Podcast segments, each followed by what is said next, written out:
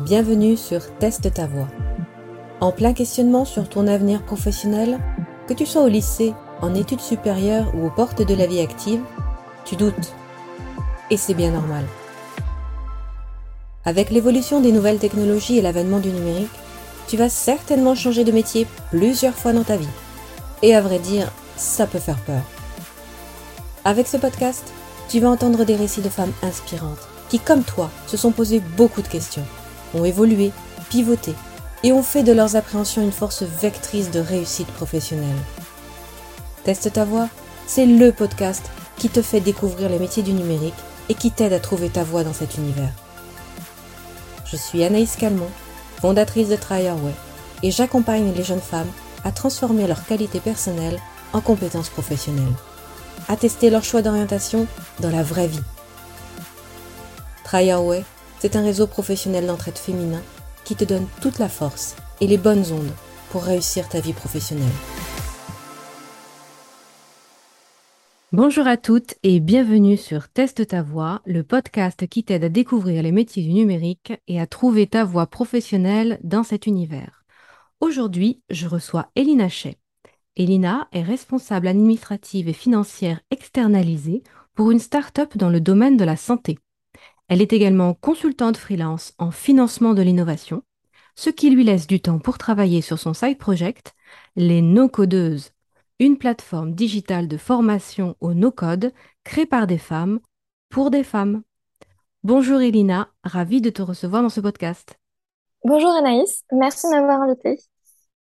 Pour démarrer cette interview, peux-tu nous expliquer dans un premier temps en quoi consiste ton métier, puis nous en dire un peu plus sur ton projet Les No-Codeuses Oui, alors en fait j'en ai deux ou plutôt trois. Donc euh, mon premier métier, comme tu l'as très bien expliqué, je suis euh, consultante freelance en financement de l'innovation. Donc en fait mon rôle c'est de trouver des financements publics type BPI France ou privés pour des startups. À ce jour, j'ai déjà accompagné plus d'une dizaine d'entrepreneurs et j'ai déjà rempli slash soumis euh, une cinquantaine de dossiers. ensuite, je suis RAF externalisée dans une startup santé. Donc, en fait, je m'occupe des affaires financières, administratives, réglementaires. Et enfin, je suis la cofondatrice de l'Enocodos. Donc, c'est un projet qu'on a monté avec Anaïs. Et en fait, l'Enocodos, c'est la première plateforme digitale de formation de code créée par des femmes, pour des femmes. Donc, le no-code, en fait, c'est la possibilité de créer un site ou une application sans écrire une seule ligne de code. Et en fait, avec Anaïs, on est vraiment parti d'un besoin personnel, c'est qu'il y avait déjà très peu de femmes. Euh, on, estime que c'est 17%, donc la part des femmes dans les métiers du développement et de la programmation. C'est vraiment très, très, très, très peu, sachant que le numérique, c'est un secteur qui est en pleine expansion, puisque un emploi créé sur cinq est lié au numérique. Et à l'instar de la tech, en fait, le no-code était euh, en 2020, donc 2020, 2021, 2022, mais nous, on a commencé à s'intéresser au no-code en 2020. Euh, donc, le no-code est surreprésenté par la jante masculine, ce qui nous a un petit peu, on va dire, chagriné, voire saoulé. Je suis tout à fait d'accord avec toi. Et en fait, nous, on s'est demandé comment est-ce qu'on pouvait euh, attirer plus de femmes dans la tech. Et on s'est dit que le no-code, ça pouvait être un super moyen pour attirer plus de femmes, et notamment les jeunes filles, donc collégiennes, lycéennes, à s'intéresser à la tech, puisque le no-code est accessible, entre guillemets, à tout le monde. Super. Très beau projet. Merci. La question phare du podcast Teste ta voix, tu voulais faire quoi comme métier quand tu étais petite? Alors, euh, chirurgien. est-ce que tu peux un peu développer pourquoi chirurgien et à quel âge? Euh, chirurgien, alors je pense que ça devait être de mes 5 à 10 ans, euh, par tradition en fait, c'est un peu bête, mais c'est vraiment par pure tradition. Toute ma famille est médecin slash chirurgien, donc je voulais faire comme maman, voilà. D'accord. Tu imaginais faire ce métier quand tu étais au lycée? Non, pas du tout, puisque assez vite, donc euh, à l'âge de 10 ans, en fait, je me suis rendu compte que je n'aimais pas du tout la vie du sang, ce qui est problématique quand tu, quand tu, es, euh, quand tu souhaites devenir chirurgien, et qu'en fait, je n'aimais pas, euh, voir les opérations chirurgicales à la télé. Et ça, je me suis rendu compte assez vite, puisque je me suis un peu forcée à regarder des émissions pour m'entraîner, et j'ai abandonné cette idée. Donc, c'était donc après mes 10 ans, donc à partir du collège et du lycée, j'ai un peu shifté et je voulais devenir ingénieur en robotique. Et pourquoi la robotique? C'est parce que je voulais euh, créer des robots qui soient utiles à la société, des robots euh, bah, qui te soulagent dans ta vie quotidienne, je sais pas moi, qui t'aident à faire ton ménage, toutes les corvées que tu n'as pas envie de faire. Voilà. Intéressant. Et est-ce que tu te posais des questions sur ton avenir professionnel ou pas du tout? Un petit peu, mais pas trop. Euh, d'une, parce que j'avais passé un test d'orientation à 14 ans qui disait que bah, le métier qui allait me convenir était celui d'ingénieur. Et euh, finalement, ça tombait bien puisque ça correspondait euh, à mon choix. Euh, de deux, parce que je me disais que j'aurais le temps d'y penser après. Grosse erreur. Quelles étaient tes qualités personnelles plus jeunes qui aujourd'hui correspondent à tes compétences professionnelles? Alors, euh, plus jeune, on va dire que j'étais, enfin, je suis quelqu'un de, enfin, j'étais et je suis aussi quelqu'un de déterminé, euh, très consciencieuse et euh, très curieuse, et ça m'aide au quotidien puisque bah, quand tu gères des tâches euh, financières, administratives, il faut être hyper carré, hyper organisé. Et j'ai aussi euh, pas mal de side projects, et ça, je pense que ça vient de mon côté curieux. Te souviens-tu de ton tout premier stage ou poste en entreprise et comment tu te sentais à l'époque? Comment as-tu vécu ton entrée dans la vie active? Oui, complètement. Alors, mon premier vrai poste, entre guillemets, c'était euh, ministère euh, des Armées. Donc, en fait, j'ai effectué une vacation. Donc, une vacation, c'est un remplacement en période estivale. Et j'étais, euh, donc, avant de rentrer euh, là-bas, donc j'étais euh, hyper excitée. Et en même temps, j'appréhendais parce que j'étais tellement fière de travailler dans un tel lieu, tellement fière de servir l'intérêt général. Donc, j'étais d'un côté très contente et en même temps, j'avais les chocottes. Aujourd'hui, as-tu identifié les éléments ou les situations ou encore les personnes qui t'ont fait évoluer, prendre conscience de tes qualités et de tes compétences? Oui, alors les, je dirais plutôt les situations. Euh, donc en fait, moi j'ai fait des études littéraires, donc euh, je ne suis pas devenue ingénieure. J'ai fait des études littéraires pour euh, à la fin devenir diplomate.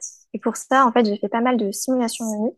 Et ça, je dirais que c'est un premier élément déclencheur, euh, parce que normalement, tu viens avec ton, ta classe, entre guillemets, enfin, ta promo. Euh, donc, on va dire que tu es déjà avec euh, entre 10 et une trentaine de camarades. Et moi, je me suis inscrite vraiment sur un coup de tête. Donc, j'étais arrivée toute seule, euh, je me suis préparée toute seule. Et j'avais vraiment peur. Et je t'avouerais que le jour même, je me suis posé la question de savoir si j'y allais ou pas, euh, parce que je me sentais pas d'y aller. Et puis finalement, je me disais, non, mais vas-y, euh, c'est pas grave si t'es toute seule, c'est pas grave si tu négocies mal, c'est pas grave si, euh, si personne te comprend, faut y aller. Et au final, j'y suis allée et j'ai rencontré des amis pour la vie. Ça a été une, une expérience formidable, hyper formatrice. Euh, j'en garde d'excellents souvenirs. Et en fait, euh, voilà, c'est une des situations qui a déclenché, qui m'a permis d'avoir le déclic. Et maintenant, je me dis, mais en fait, euh, bah, si je sais pas faire un truc, c'est pas grave, je le fais. Voilà, j'essaye et puis on verra après. As-tu été témoin ou vécu des situations sexistes, des remarques désobligeantes et qu'as-tu ressenti? Alors, en entreprise, j'ai plutôt été témoin. J'ai jamais vécu euh, personnellement euh, des situations sexistes, à part qu'on me regarde bah, de haut en bas comment je suis habillée, à part ça. Mais ça reste quand même un peu gênant, hein. J'ai plutôt été témoin dans le sens où, euh, dans ma précédente entreprise, euh, donc on était euh, beaucoup de femmes et on avait notre entreprise allait embaucher deux nouvelles com- commerciales. Quand tu es commercial, tu es quand même assez jugé sur ton physique, sur ton élocution, sur ta capacité à bien négocier. Et en fait, je sais que mes collaboratrices, qui sont, la plupart sont des femmes, hein, il y avait qu'un seul homme, euh, se permettaient de critiquer ces femmes euh, avant qu'elles arrivent. Non, lorsqu'elles sont arrivées, donc en off, quand ces deux femmes euh, commerciales n'étaient pas là, en se permettant de les juger sur leur physique, en disant qu'elles étaient, qu'elles étaient entre guillemets moches, qu'elles étaient pas bien habillées, etc. Et j'ai trouvé ça très désobligeant et pas du tout agréable. Et, ça venait d'une femme, au final. Ça venait même pas d'un homme, ça venait d'une femme. Donc c'est ce qui m'a le plus choquée. Donc j'ai écouté, mais je n'ai pas, euh, je n'ai pas alimenté la conversation et euh, je- voilà, j'avais rien à dire et euh, voilà quoi. Enfin, tu, tu peux penser qu'une personne est mal habillée, mais tu le dis pas. Donc bah, je trouvais que c'était un manque de respect, un manque de tact et très sexiste. Qu'est-ce qui te motive au quotidien, qui te fait te lever le matin? Alors, ce qui me fait me lever le matin, c'est de faire un métier euh, que j'aime, un métier euh, qui soit utile à la société, qui participe à, à la participation bah, d'un monde meilleur, d'un monde plus inclusif, plus durable. C'est un petit peu bateau ce que je veux dire.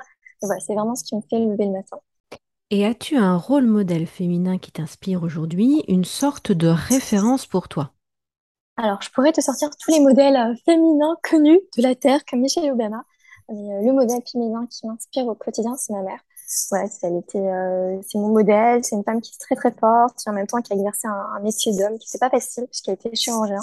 Euh, pas en France, hein, mais euh, dans, dans, mon pays d'origine, entre guillemets, même si je suis née en France et, euh, et qui arrive à, être une superwoman et qui arrive à tout faire et qui est ultra smart. voilà, pour moi, c'est ma référence. Quel conseil donnerais-tu aux jeunes femmes qui nous écoutent? Les petits pièges à éviter quand on fait ses premiers pas en entreprise? euh, Alors, on a plein.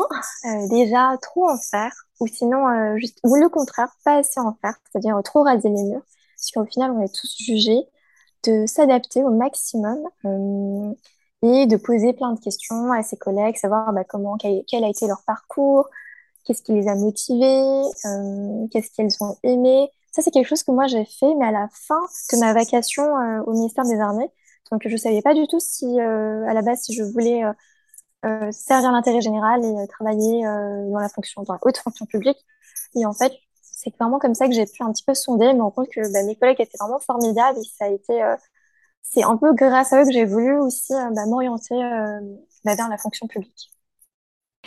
Le podcast Teste ta voix, c'est un moment de partage entre femmes pour que toutes celles qui se posent beaucoup de questions sur leur avenir professionnel puissent s'inspirer de parcours de vie riches comme le tien. Ma dernière question sera, que dirais-tu à une jeune fille qui souhaite travailler dans l'univers du numérique? D'y aller à fond, voilà, de ne pas écouter celles et ceux qui vont euh, l'en dissuader ou qui euh, vont lui dire que c'est pas pour elle, parce que ces gens-là, ils vont euh, plutôt projeter leur peur sur elle même si c'est dans un acte bienveillant, entre guillemets, et de persévérer si c'est vraiment ce qu'elle veut faire. Merci beaucoup pour cette interview. Merci pour ton témoignage et ton retour d'expérience. J'espère qu'on aura réussi à susciter des vocations car oui, on manque cruellement de femmes dans le numérique. Et mon but, c'est que toutes les prochaines générations de femmes s'emparent du numérique et se fassent une place dans cet univers. Merci beaucoup Elina. Merci à toi.